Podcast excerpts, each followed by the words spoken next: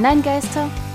Radio über Netzkultur, Social Media und PR mit Tristan Berlet und Christian Alner.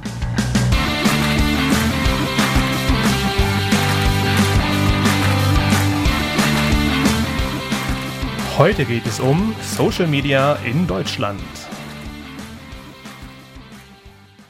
Hallo und herzlich willkommen zur ersten Folge der Online-Geister mit Tristan Berlet, das bin ich, und der anderen Hälfte unserer Sendung Christian Allner. Das bin ich. Hallo und willkommen. Sag mal, Christian, das ist ja die erste Folge. Was machen wir eigentlich hier?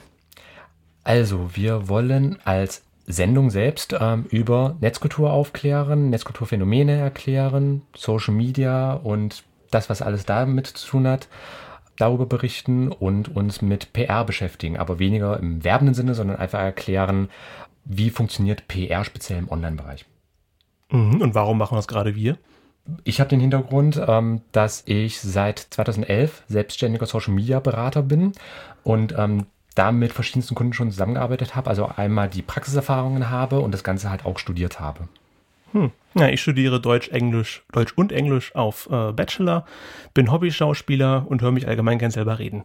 Ist doch schon mal eine gute Grundlage. Finde ich auch, gerade fürs Radio. und heute geht es um Social Media in Deutschland, wie wir eben schon gehört haben. Und da beschäftigen wir uns also erstmal, was ist Social Media? Social Media, wie ist da die Situation in Deutschland und was sind denn die beliebtesten Social Media Kanäle in Deutschland? Und bevor wir anfangen, wollen wir uns noch kurz fürs Intro bedanken. Genau, das wäre einmal ein herzliches, wirklich sehr herzliches Dankeschön an Lydia Elaine Stappenbeck, die uns das Intro gesprochen hat. Und an Ben von bandsound.com für die, wie ich finde, sehr angenehme Musik. Finde ich auch. Was kommt denn jetzt? Jetzt kommt das Thema der Sendung. Cool. Du hast ja schon angekündigt, ähm, wir wollen uns erstmal mit Social Media an sich beschäftigen. Was ist eigentlich Social Media? Hast du eine allgemeine Idee? Ich würde, äh, wenn ich nicht weiß, was irgendwas ist, gehe ich ins Internet, mache Wikipedia auf und lese mal nach. Und da steht, als Social Media werden alle Medien Plattformen verstanden, die der Nutzer über digitale Kanäle in der gegenseitigen Kommunikation und im interaktiven Austausch von Informationen unterstützen. Hä? Ja, das ist auch so ein regelmäßiger Vorwurf bei der Wikipedia, dass die manchmal auch äh, schon zu wissenschaftlich alles formulieren. Aber Wikipedia, übrigens selbst auch ein Social-Media-Kind, hat das Ganze schon ganz schön zusammengefasst. Ich habe selbst dann auch noch ähm, vom Duden eine Definition rausgesucht. Ähm, warum jetzt speziell Wikipedia und Duden, vielleicht für die Hörer kurz als Erklärung. Ähm, ich warum habe ich jetzt nicht Brockhaus oder sonst wie was? Da ist so ein bisschen das Problem, gerade bei vielen Online-Themen, da finden sich keine Definitionen, weil die einfach noch zu neu sind, diese ganzen Phänomene. Das blöde Internet ist immer noch Neuland. Ja, einmal das und äh, blödes Internet ist halt viel zu schnell. Im Duden habe ich jedenfalls da eine Definition gefunden. Da wird Social Media bezeichnet als Gesamtheit der digitalen Technologien und Medien wie Weblogs, Wikis, soziale Netzwerke und ähnliches, über die Nutzerinnen und Nutzer miteinander kommunizieren und Inhalte austauschen können. Also im Prinzip Möglichkeiten, also Programme, die es einem oder Seiten es einem ermöglichen, übers Internet sich zu unterhalten. Genau, also ähm, in den beiden Definitionen gibt es auch ein paar Überschneidungen. Also gerade dieser Punkt Kommunikation, Austausch von Informationen, das ist eigentlich auch das, was Social Media, soziale Medien, Social Web, Web 2.0, 3.0, 4.0 etc., äh, was das einfach alles zusammenfasst. Und ich habe jetzt auch gerade diese Latte an Sachen aufgezählt. Ähm, du merkst, es gibt noch nicht mal eine einheitliche Bezeichnung für Social Media so richtig. Vielleicht kommen wir von der Definition, können wir uns da besser was vorstellen, wenn wir ein paar Beispiele äh, wissen. Also, das erste, was mir in den Sinn kommt, wäre Facebook. Das ist, denke ich mal, ein äh, Social Media oder soziales Netzwerk par excellence. Wikipedia hast du gerade noch erwähnt. Was ist da noch dabei? Vielleicht Sachen, die man sich nicht, äh, die man nicht sofort denkt, wenn man Social Media hört. Ja, also ähm, bei Social Media gibt es also auch wieder so ein bisschen das Problem, ähm, weil es einfach noch so verdammt neu ist, äh, natürlich auch wieder X-Einteilungen. Also ähm, 2010 habe ich so die ähm, frühesten großen Kategorien und Formen gefunden. Ähm, ich stütze mich jetzt hier vor allem auf ähm, den Herrn Runkehl von 2012, ähm, weil er das Ganze einfach noch sehr schön zusammengefasst hat. Er hat gerade mal fünf Kategorien aufgemacht. Ähm, es gibt auch von den Wissenschaftlern Eichner und Jakob vom letzten Jahr eine Kategorisierung. Die haben schon 13 Kategorien für Social Media aufgemacht. Es gibt andere, die haben schon drei Dutzend. Ähm, das wäre aber ein bisschen viel. Wie kann man es an sich erstmal einteilen? Also Facebook hat es schon angesprochen, das ist auch ähm, ein soziales Netzwerk und das ist auch so eine eigene Form erstmal. Ähm, soziale Netzwerke, also neben Facebook gibt es da Xing, es gibt, ähm, also gab früher StudiVZ. Ähm, ich würde auch sowas wie Gute Frage Net zum Beispiel damit reinordnen im weitesten Sinne. Wäre Gute Frage Net nicht eher was für Wikipedia? ja, das ist dann auch wieder so ein bisschen das Problem. Deswegen gibt es halt auch als eine zweite Kategorie, beispielsweise Mischformen. Also, ja, ich finde, das hat der Herr Runke sehr äh, nett gemacht, Ja. das äh, da kann man sich auch so ein bisschen elegant aus der Affäre ziehen. Ähm, also da würde gute Fragen in Netz zum Beispiel auch so ein bisschen reinfallen, weil es für mich durchaus einmal ein soziales Netzwerk ist, aber genauso auch ähm, eine Form von einem Wiki oder ein Forum im weitesten Sinne. Ähm, aber ich würde es vor allem erstmal als soziales Netzwerk bezeichnen, weil es da einfach um Austausch von Informationen, von Inhalten geht. Jemand fragt, jemand anders antwortet. Das hast du bei Facebook ja manchmal auch. Kann man auch bei Facebook machen, ja. Genau. Und da werden meistens Katzenbabys hochgestellt oder rassistische Parolen propagiert. Ja, wo ich den Cat-Content wesentlich besser finde. Äh, ich, Dito. Aber bevor wir jetzt äh, in diesem Bereich abgleiten und ähm, ich habe ehrlich gesagt keine Lust, dass wir jetzt ähm, das liebe Godwin's Law bevor Minute, wo auch immer wir jetzt gerade sind, ansprechen. Ähm, deswegen, soziale Netzwerk gibt es als eine mögliche Kategorie bei sozialen Medien. Soziale Netzwerke, Mischformen. Dann gibt es Wikis, Foren, habe ich ja schon angesprochen. Ähm, das kann man unter Kollektiven zusammenfassen. Also gerade unsere linken Hörer können damit ja einiges anfangen. Und ähm, Kollektiv in dem Sinne halt wirklich, dass halt Leute ihre Ressourcen bündeln, wie es bei der Wikipedia ja zum Beispiel ist. Man hat verschiedene Autoren, die das in dem Fall ja auch wirklich freiwillig machen, äh, in ihrer Freizeit ja hinsetzen. Möchte man meinen zumindest, ja. Also wenn sie nicht gerade gekauft sind, dann sind sie auf jeden Fall freiwillig bei der Plattform. Ähm, aber da geht Wikipedia als Organisation ja auch wirklich dagegen, dass man jetzt ähm, so gekaufte Artikel ähm, da lang online hat. Ähm, aber Wikis, Foren sind so die bekanntesten Beispiele für solche Kollektivprojekte, die sich einfach darum drehen, äh, wirklich so dieses Crowdsourcing, einfach die sogenannte Crowd, die ja durchs Internet sehr berühmt geworden ist, also einfach die Masse der Leute draußen, dass die sich halt zusammentun und für ein, ich sag mal, höheres Ganzes arbeiten. Ist Anonymous auch ein soziales Netzwerk? Ist jetzt eine gute Frage. Also ähm, Anonymous, also ich, ich sehe es eher als Hacker-Kollektiv. Also ist jetzt natürlich die Frage, ob man das jetzt als soziales Netzwerk, als Kollektiv betrachten. Ja, ja doch, Hacker-Kollektiv, Kollektiv. Ich würde es, wenn dann am ehesten noch da reinordnen.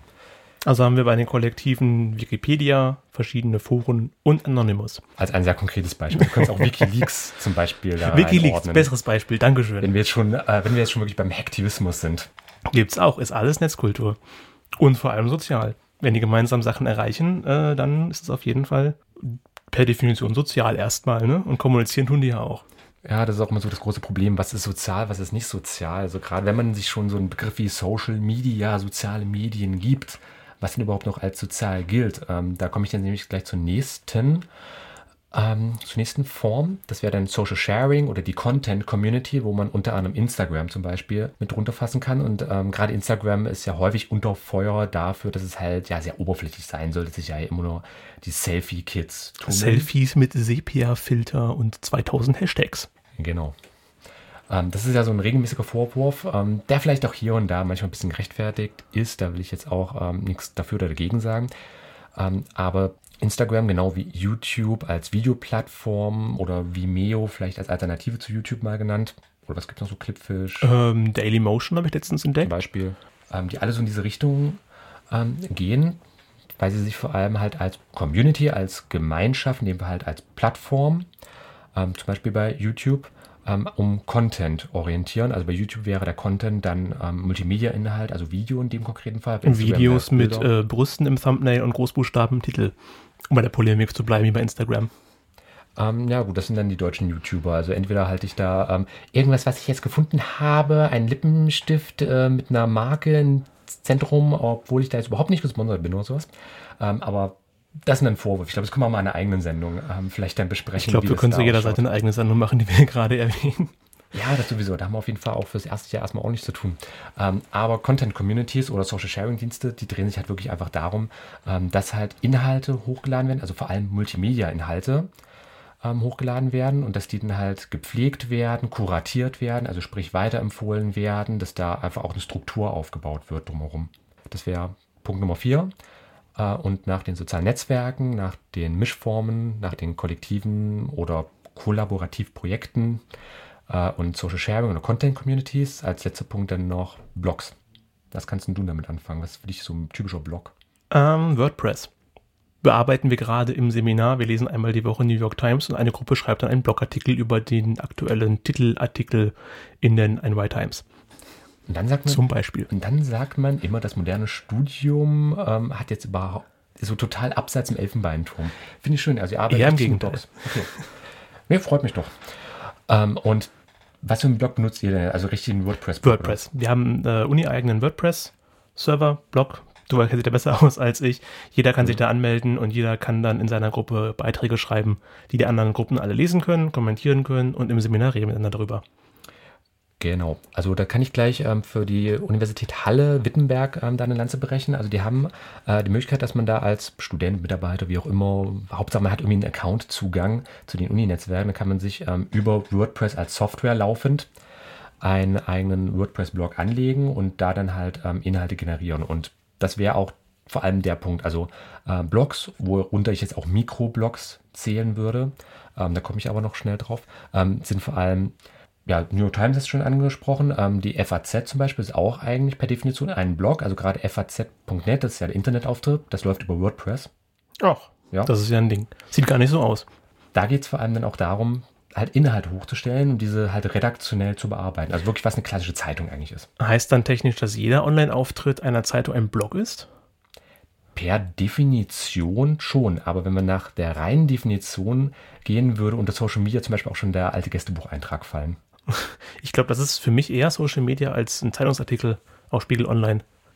Na gut, ist dann halt immer die Frage, ähm, wie geht eine Organisation, ich halte es mal allgemein, ähm, an so ein Thema jetzt ran und ähm, gerade so wirklich große ähm, Verlage zum Beispiel, wie, ich weiß gar nicht, wer hinter FAZ eingesteckt, das Verlag ist ja auch egal, aber halt so große Zeitungen ähm, oder solche Organisationen, die einfach schon eine Hausmarke für sich sind, wenn die dann online aktiv sind, dann hat man, ich glaube, die bezeichnen sich gerne als Portal, aber rein per Definition, speziell bei der FAZ, auch noch durch die Software bedingt, weil es über WordPress läuft, ist es erstmal ein Blog. Mhm. Und Mikroblogs wären dann Sachen, wo man nur sehr wenig bloggen kann, wie zum Beispiel Twitter? Also Twitter ist immer so, wie du es ja vorhin ähm, schon bezeichnet hast, ähm, par excellence das Beispiel für den Mikroblog. Ähm, es gibt auch noch Tumblr als weitere Alternative für Mikroblogs, aber das ist auch mal so ein bisschen ähm, das Problem. Tumblr, Tumblr ist nicht immer Mikro. Ja, einmal das.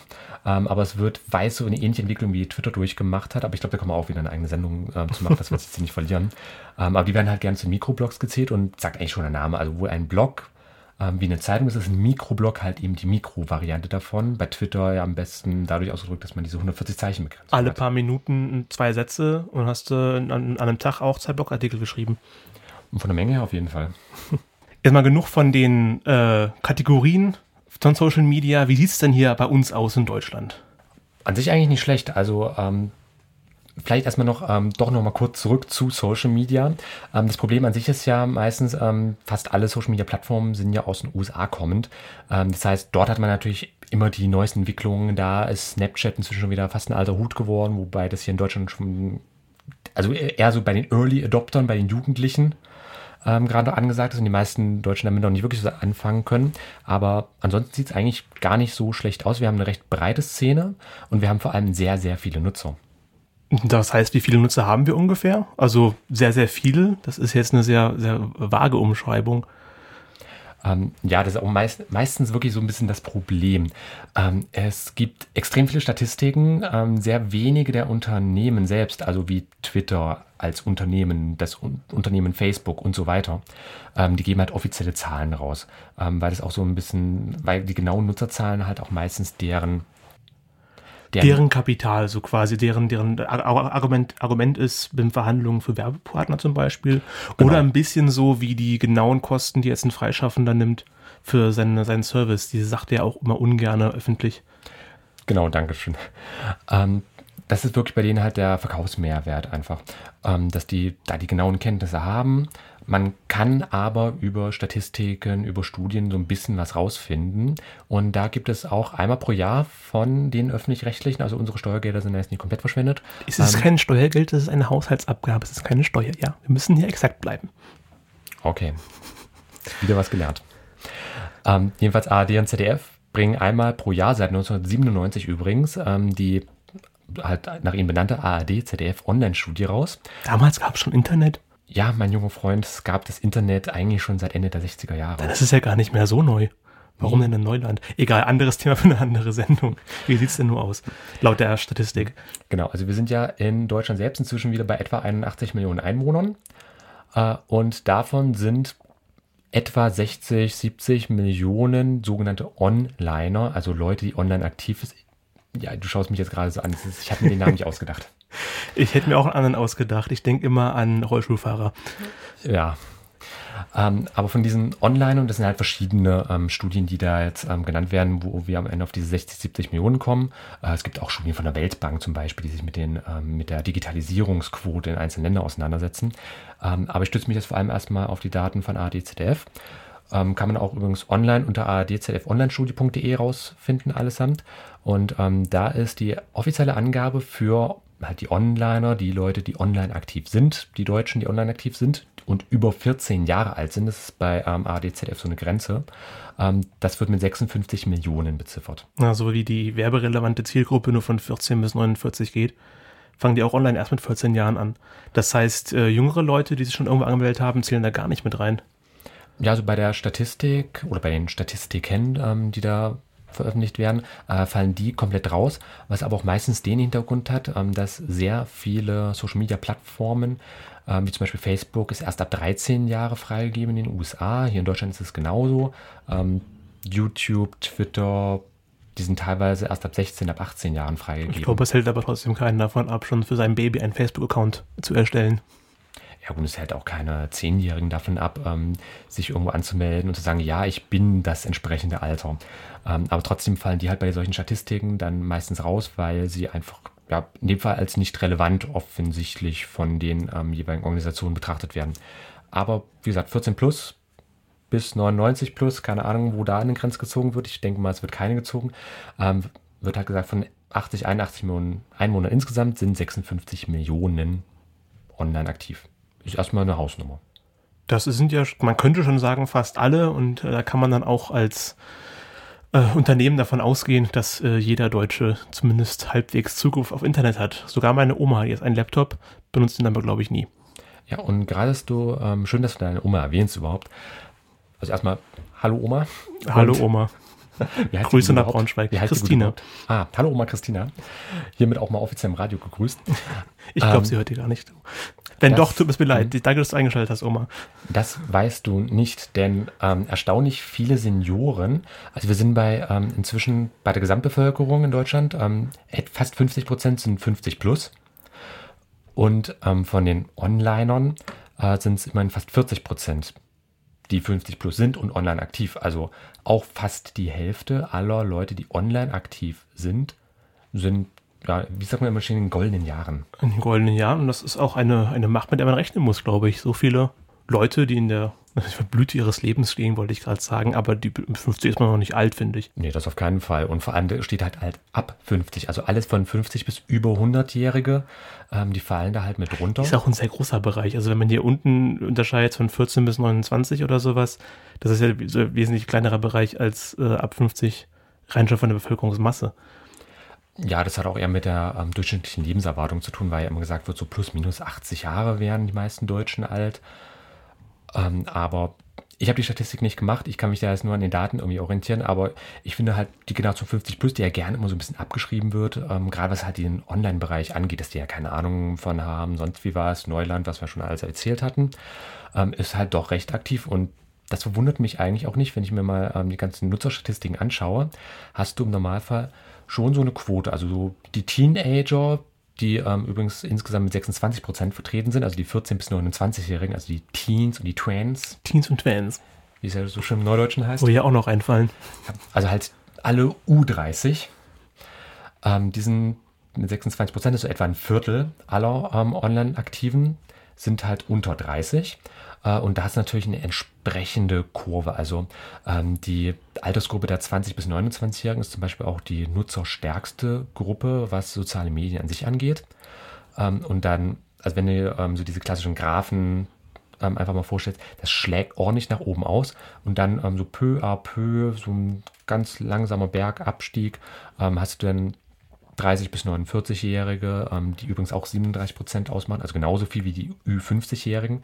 Aber da ist es dann halt so, ähm, wenn du also 30 Jahre alt bist, dann hast du theoretisch noch genauso starke Social-Media-Nutzung wie als 29-Jähriger.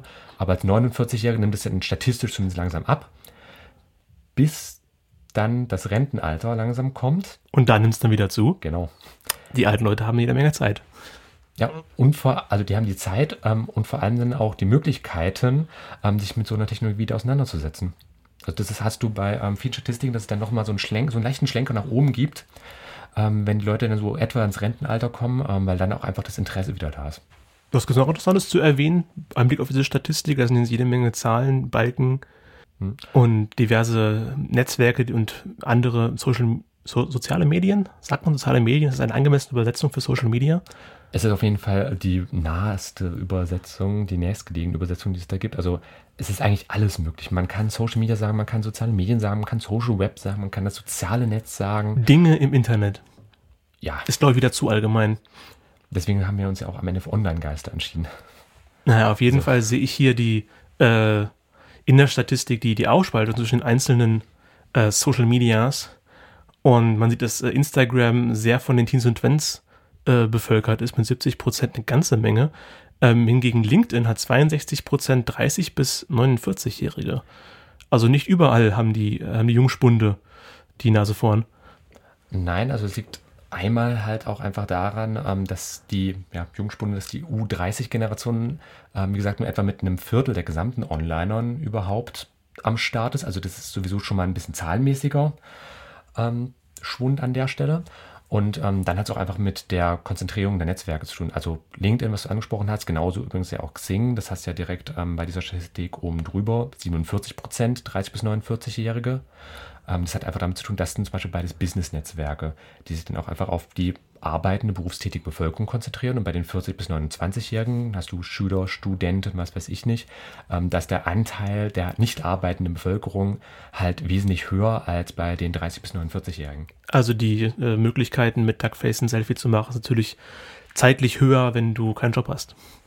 Oder noch keinen hast. Noch keinen, ja. Aber könntest du nicht anbieten für äh, gerade ähm, noch Studierende, sich schon mal bei Xing oder LinkedIn anzumelden? in Deutschland, um bessere Jobchancen zu haben oder klappt das doch eher nicht? Das ist ganz unterschiedlich und ich glaube, da können wir auch wieder komplett eine eigene Folge, ähm, was solche Business-Netzwerke angeht, machen. Ihr ähm, merkt schon, wir haben einiges vor hier. Oh ja. Ich habe schon eine ordentliche Liste, also wenn du die dir mal anguckst, also du wirst richtig eifersüchtig. Aber an sich, also wir haben die beiden Extreme. Instagram ist halt wirklich das Netzwerk der Jugendlichen, ähm, LinkedIn wirklich eher so das Netzwerk der Arbeiterschaft, im weitesten Sinne, aber halt vor allem halt wieder der Online-affin. Also das muss man immer anmerken. Ähm, diese Studie an sich erfassen jetzt natürlich nur Leute, die online aktiv sind. Ähm, aber trotzdem ist erstmal eine Aussage für sich, dass sich das so verteilt. Und ich möchte übrigens anmerken, ähm, das soziale Netzwerk, in dem Fall ist es ein soziales Netzwerk, also das soziale Medium mit dem ähm, größten Anteil an alten Leuten, also 50 plus, was in dieser Statistik ähm, dann drin ist, das ist gar nicht so extrem ausreißend, aber das wäre Google Plus. Was gucken wir uns denn jetzt an, Christian? Ja, nachdem wir uns allgemein mit der Situation in Deutschland beschäftigt haben, wie es bei Social Media an sich ausschaut, machen wir jetzt so eine ähm, sag mal, Top 5 auf der beliebtesten Social Media Kanäle des Landes. Mhm, nur eine Top 5, es gibt noch eine ganze Menge mehr. Ja, aber ich glaube, wir müssen uns ein bisschen begrenzen. Hm, okay, wenn du meinst. Was ist denn auf Platz 5? Wieder nach der ADZF Online-Studie, ähm, aber auf Platz 5 wäre Xing. Also das Business-Netzwerk, das deutsche Business-Netzwerk, eine Hamburger Perle. Mhm, was hat es, äh, wie hat es das auf Platz 5 geschafft? Also in dem Fall, weil es einfach eine entsprechende Nutzerschaft aufweist. Also bei Xing orientiert sich ähm, die Nutzerschaft, also ich habe ja gesagt, es gibt da x verschiedene ähm, Studien, deswegen wird das jetzt auch wieder so eine von bis Angabe, ähm, aber so zwischen 5 und 10 Millionen meistens äh, und so 7, 8 Millionen monatlich aktive Nutzer werden, äh, also Millionen monatlich aktive Nutzer werden angegeben ähm, für Xing. Ähm, das heißt, monatlich aktiv, also mindestens einmal pro Monat logge ich mich in mein Xing-Konto ein und dann werde ich halt gezählt, also Karteileichen fallen da komplett raus. Ähm, deswegen liegt da die Gesamtmitgliedschaft natürlich auch wesentlich höher. Also bei Xing wird, glaube ich, etwa 16 Millionen gesagt, die halt ein Konto haben und etwa so 7, 8 Millionen, die das halt regelmäßig nutzen. Mhm. Ähm, die monatlich aktiven User, also quasi Maus. Ist das die offizielle Abkürzung? MAU auf jeden Fall. Ähm, also in dem Fall Monthly Active Users im englischsprachigen Raum. Bleibt im Deutschen gleich. Genau. Ja, mein User, man kann auch Benutzer sagen, das ist MAP. Klingt nicht so schön wie Mau. Aber auf jeden Fall bis zu 10 Millionen, das ist schon mal eine amtliche Hausnummer für Deutschland alleine. Immer noch kein Facebook. Ähm, den rieche ich, glaube ich, etwas weiter oben auf der Liste. Was ist denn Platz 4? Platz 4 wäre nach Xing dann direkt Instagram. Ach. Genau, also das Jugendlichen-Netzwerk, über das wir ja gerade noch gesprochen haben, ähm, das ist vor allem halt auch durch Jugendliche gepusht. Also ähm, bei Xing ist es nämlich auch unterschiedlich. Also die Studie gibt zum Beispiel auch an, wie häufig ähm, Social-Media-Kanäle genutzt werden und wo man bei Xing beispielsweise, also das waren ähm, 8% der Befragten, die Xing nutzen, ähm, liegt damit fast gleich auf mit Twitter übrigens, was ich hier zumindest mal erwähnen möchte. Also Honorable Menschen auf Platz 6 quasi. Bitte? Honorable Menschen. Ja, sozusagen, genau. Ähm, also es ist gar nicht so populär, wie man vielleicht denkt, weil Twitter ja gerne in einem Atemzug mit Facebook genannt wird. Ähm, aber das hat andere Gründe, können wir auch mal eine eigene Sendung auf jeden Fall zu machen. Ich muss mir auf jeden Fall aufschreiben, dass wir das auch wirklich mal machen. nicht nur ankündigen. Ähm, wir legen aber, auf den Stapel. Genau. Ähm, aber bei Xing ähm, hat man halt vor allem von diesen 8% etwa 3%, die halt seltener als wöchentlich das Ganze nutzen und gerade mal, ähm, was, also Leute, die täglich einloggen, das ist bei Xing knappes Prozent. Im Gegensatz dazu. Der Internetnutzer in Deutschland. Ja, genau. Also die Internetnutzer ja. in Deutschland, die halt in dieser Studie erfasst wurden, ist natürlich auch immer ein bisschen idealisiert.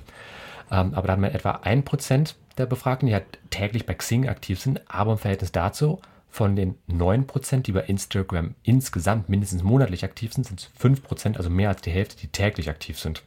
Also fünfmal so viel vom fünften auf den vierten Platz. Na gut, man schießt jetzt häufiger mal ein Foto, als man den Job wechselt, nehme ich an. Ja, wobei ich mich ähm, wiederum frage, wenn ich Xing nutze, mache ich das ja beruflich und ich bin ja täglich auf Arbeit.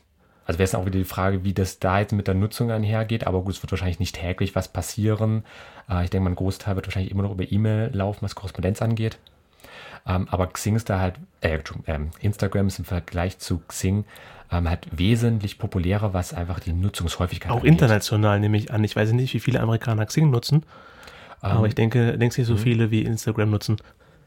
Also Xing unterscheidet sich im internationalen Markt gar nicht so extrem, weil es da einfach das Problem geht, äh, gibt. Xing hat einen internationalen, also wieder US-amerikanischen Konkurrenten LinkedIn. Mhm. LinkedIn ist so bei 200, 300 Millionen weltweit. Äh, und da sollte man gerade so den asiatisch-pazifischen Raum gar nicht außer Acht lassen. Da gibt es auch sehr, sehr viele Einwohner. Äh, und die machen auch häufig einen ziemlich großen, äh, ziemlich großen Teil äh, der Nutzerschaft aus. Ähm, da ist halt LinkedIn sehr gut aufgestellt, was jetzt diesen internationalen Markt angeht, aber ich sag mal, den deutschsprachigen ähm, Bereich, also der sogenannte Dachraum, also Deutschland, Österreich, Schweiz. Mhm. Und ähm, das ist auch wieder als Honorable Menschen. Äh, Liechtenstein, Luxemburg möchte ich jetzt auch nicht vergessen. Die sind vielleicht klein, aber sie zählen auch mit rein. Klein, aber fein. Genau. Gibt es noch was zu Instagram zu sagen? Oder wollen wir mit Platz 3 weitermachen? Also bei Instagram wollte ich jetzt eigentlich nur noch anmerken, es gibt halt ähm, sehr viele, wie gesagt, tägliche Nutzer und das sind halt vor allem ähm, die Jugendlichen, die da halt extrem aktiv sind. Ähm, aber so viel zu Platz 4. Platz 3 hatte ich vorhin ja schon mal erwähnt und möchte jetzt auch äh, direkt anschließen, Google Plus. Gehe ich da recht in der Annahme, dass es hauptsächlich auf Platz 3 gelandet ist, weil da YouTube mit reinzählt? Unsicher. Google lässt sich da nicht so in die Karten schauen. Meine Vermutung ist es zwar durchaus. Ähm, also was Tristan jetzt gerade angesprochen hat, ähm, hat einfach den Hintergrund. Ähm, oder magst du direkt? Also naja, ich bin ja seit einer Weile auf YouTube passiv aktiv, also gucke Videos an, habe auch einen Account, um zu kommentieren und zu favorisieren. Wobei Favoriten gibt es seit einer Zeit nicht mehr, also noch liken und sowas. Ähm, und irgendwann wurde ich dann bitte schön gebeten, äh, mir ein Google Plus Konto anzulegen, um die beiden miteinander zu kombinieren. Und ich vermute nun mal, dass ich halt immer, wenn ich da einen Kommentar schreibe, äh, der auch über Google Plus läuft. Und deswegen glaube ich, dass so viele, es nicht so viele gibt, die nur Google Plus nutzen und sich da eher Google die Zahlen schön redet, indem er jeden täglichen Nutzer von YouTube mit auf Google Plus dazu rechnet.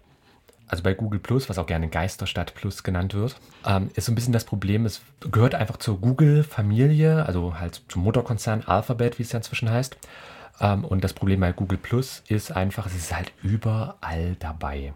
Also wenn du ein Gmail-Konto hast, wenn du bei YouTube bist, in die ähm, Kommentare runterscrollst, ähm, wenn du Kalenderfunktion nutzt, was weiß ich, ähm, dich einfach bei Google anmeldest, das ist ja so eine Dienst, Familie, im weitesten Sinne gibt es ja x Sachen bei Google, ähm, dann bist du halt auch automatisch bei Google Plus mit aktiv. Also meine Mutmaßung ist es, selbst wenn ich ähm, zum Beispiel mein Gmail-Konto ähm, nutze, werde ich dann als Google Plus-Nutzer gerechnet. Ähm, aber auf jeden Fall, das ist zumindest meine Vermutung, wenn man bei YouTube in die Kommentare scrollt, weil dann ja direkt Google Plus Kommentare angezeigt werden und dann mindestens dann läuft eine ähm, Rückkopplung mit den entsprechenden Servern bei Google, die dann fragen, hier ist derjenige angemeldet, ah, okay, ist und dann loggen wir ihn gleich mal ein, dass er einen Kommentar reinsteigen, äh, reinschreiben kann, wenn er möchte. Wenn sich jemand gewundert hat, warum manchmal unter einem Video ein Kommentar steht, wo einfach nur der Titel des Videos drin steht und man sich fragt, hä, ja, habe ich doch gerade gesehen, das wird vermutlich dafür sein, um das auf Google Plus zu teilen und seine Google Plus Community, den Kreisen sind das, glaube ich, oder? Ich bin da nie gewesen, in den Google Plus Kreisen zu teilen, damit die sehen, das Video ist super, guckt es euch an. Und dann erscheint eben ein Kommentar unter YouTube-Videos, wo nur der Titel drin steht. Und ich mir immer frage, hä? Ja, also sind auf jeden Fall Kreise, ähm, was bei ähm, Facebook eigentlich gar keine wirkliche Bezeichnung hat. Ähm, ich glaube, als Community meistens sind Bezeichnung ist bei Google Plus Freunde, Kreis. Bekannte, Verwandte. Ja, also kann, ich werde immer gefragt, ob ich mir also ich meine Freunde mhm. einteilen soll in entfernte Verwandte, gute Freunde, Verwandte, Zeugs. Apropos Facebook, was ist denn auf Platz 2? Ja, du lachst, du kannst ja natürlich Elon. äh, auf Platz 2 ist Facebook. Ach, ist ein Ding. Ja, sag bloß. Ähm, also Google und Facebook äh, gelten ja so, sowieso ein bisschen als die Platzhirsche im Netz. Deswegen verwundert das jetzt, glaube ich, auch nicht, dass Facebook auf Platz 2 ist. Also zumindest, dass es über Google ist. Also auf Platz 2 ist und nicht auf Platz 1 können, glaube ich, schon einige verwundern. Aber ich glaube, dazu demnächst mehr. Ähm, also, dass sich die beiden das teilen, sieht für mich jetzt in der Liste nicht so aus, weil Facebook doch einen deutlich höheren Anteil an Nutzern hat in Deutschland als Google Plus.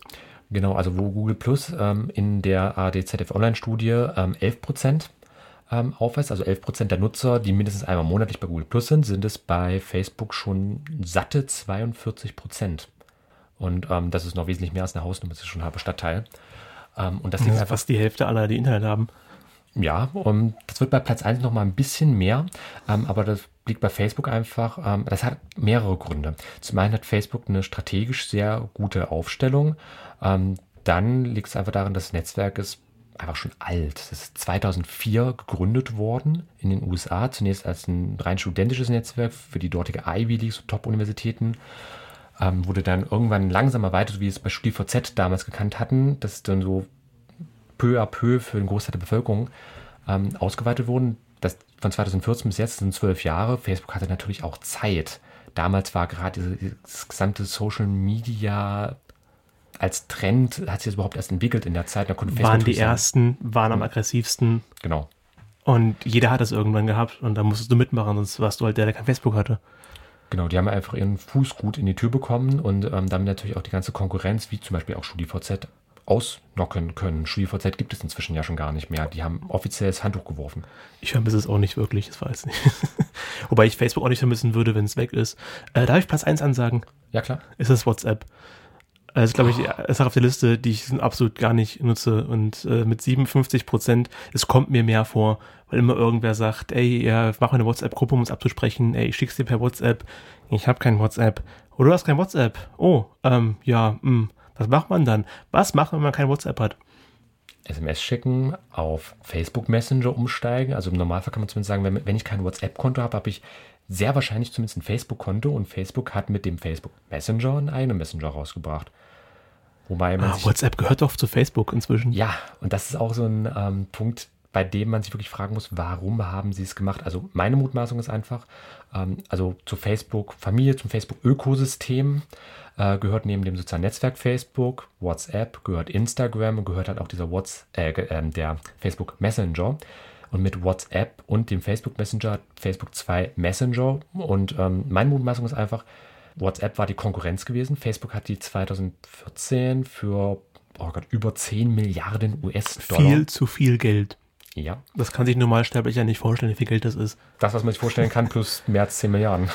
Ja. Ähm, aber die haben sich halt ordentlich was kosten lassen damals, ähm, WhatsApp aufzukaufen. Und meine Mutmaßung geht einfach in die Richtung, ähm, ja, das war Konkurrenz, holen wir die ins eigene Haus, können wir sie kontrollieren. Ähm, und ich glaube, schlussendlich wird es wahrscheinlich schon so laufen, dass man ähm, auf lange Sicht den ähm, WhatsApp und den Facebook Messenger wahrscheinlich irgendwie zusammenführen wird, denn gerade in der freien Wirtschaft, es gibt selten ähm, zwei gleichwertige Alternativen. Irgendeine wird sich da zwangsweise immer durchsetzen. In, das ist in jedem kapitalistischen System einfach so. Und an der Stelle ist es einfach, WhatsApp hat sich gerade auch in Deutschland, muss man sagen, ähm, extrem gut entwickelt. Also Facebook auf Platz 2, da sind wir so bei 28, 30 Millionen Nutzern. von laut ADZF ja 56 Millionen Online-Nutzern an sich. Eine Menge. Ja, über die Hälfte. Und ähm, von diesen etwa 56 Millionen Deutschen, die online aktiv sind, auch wie, die, wie gesagt mindestens einmal pro Monat, äh, sind so 32 bis 35 Millionen bei WhatsApp. Also wo man früher gesagt hat, wenn du online bist, wenn du im Internet bist, hast du zumindest eine E-Mail-Adresse. Es ist jetzt so, dass eine E-Mail-Adresse, wahrscheinlich ein Facebook-Konto, aber auf jeden Fall ein WhatsApp-Konto. Na, auf jeden Fall noch nicht. Aber gibt es denn noch irgendeinen, der wahnsinnig genug ist, zu versuchen, WhatsApp Konkurrenz zu machen? Es gibt eine ganze Latte an Messengern. Ähm, die Frage ist natürlich, was die Spezialisierung angeht. Also ich bin jetzt seit einiger Zeit ähm, extremer Snapchat-Suchti geworden. Das hat bei mir vor allem auch den beruflichen Hintergrund, dass ich mich mit solchen ähm, Netzwerken natürlich auch auseinandersetze, wenn sie gerade im Aufkommen sind, um dann auch zum Beispiel meine Kunden besser beraten zu können, etc. pp. Ja, Snapchat taucht ja nicht bei Honorable Mentions auf. Ja, so jetzt bei der Studie selbst nicht unbedingt. Das hat auch eine Ewigkeit gedauert, bis ähm, sich da bestimmte was wie Tumble zum Beispiel als Mikroblog gefunden hat. Es ist immer so ein bisschen das Problem bei ähm, einmal jährlich, nur jährlich stattfindenden Studien. Und gerade im schnelllebigen Internet. Ja, und gerade von den öffentlich-rechtlichen. Also es braucht auch manchmal so ein bisschen, ähm, dass da so ein Trend dann auch als ja, legitim anerkannt wird. Und ähm, Snapchat ist da zwar jetzt nicht dabei, ähm, in Deutschland auch noch nicht so extrem populär. Da krauchen die gerade so unter 5 Millionen momentan rum. Ähm, aber im internationalen Bereich ähm, halt extrem erfolgreich. Es ist ähm, halt ein Video-Messenger, wenn man es zusammenfassen müsste. Äh, man kann auch normale Chat-Nachrichten hin und her schicken, aber das ist auf jeden Fall.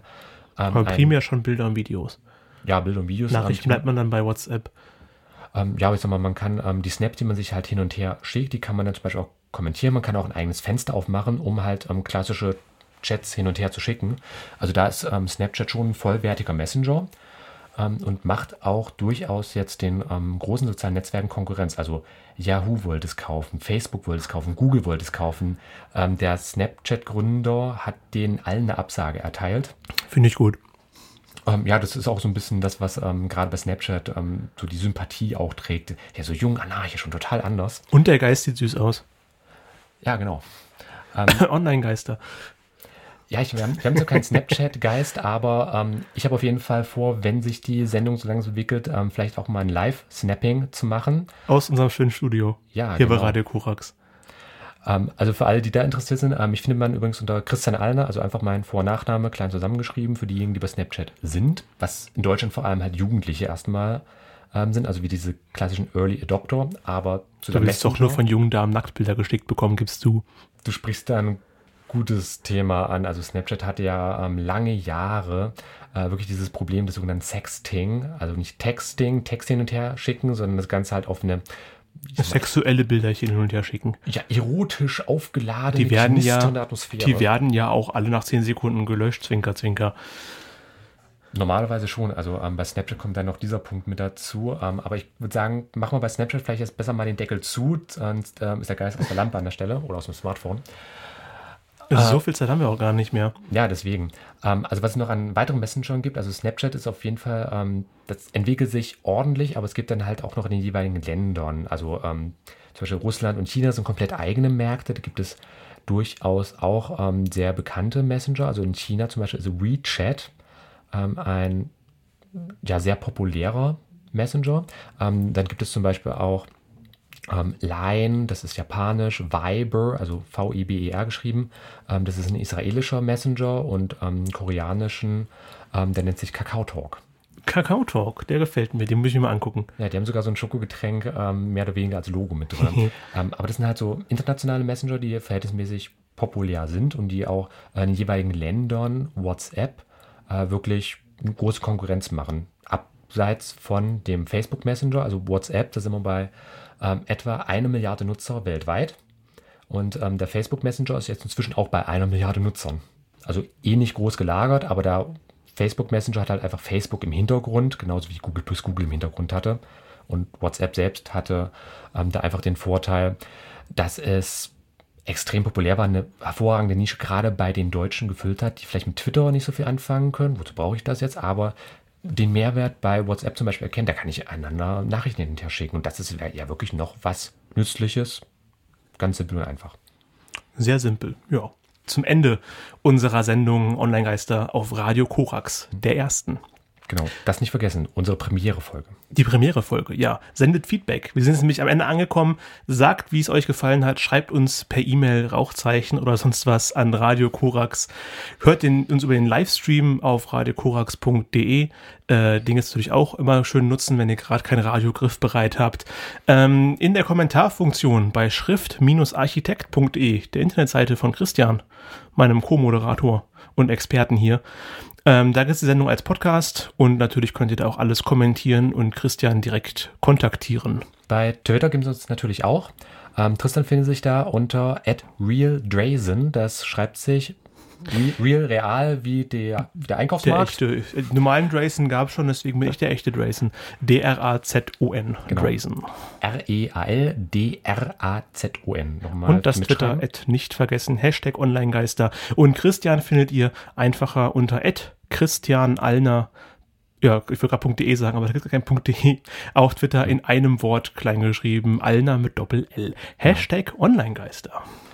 Genau, wir würden uns auf jeden Fall über Feedback freuen. Ähm, wie gesagt, am besten bei Twitter oder Kanälen, die Hashtags benutzen. Ähm, wenn ihr uns nicht direkt finden könntet, einfach ein Hashtag oder Online-Geister, dann finden wir euch schon.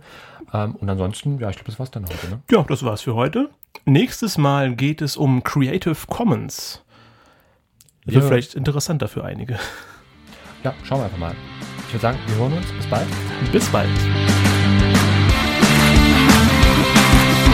Das war Online Geister, Radio über Netzkultur, Social Media und PR mit Tristan Berlet und Christian Alner. Alle Links zur Sendung, Kontaktmöglichkeiten und das Archiv zum Nachhören gibt es bei Radio Korax und auf schrift-architekt.de.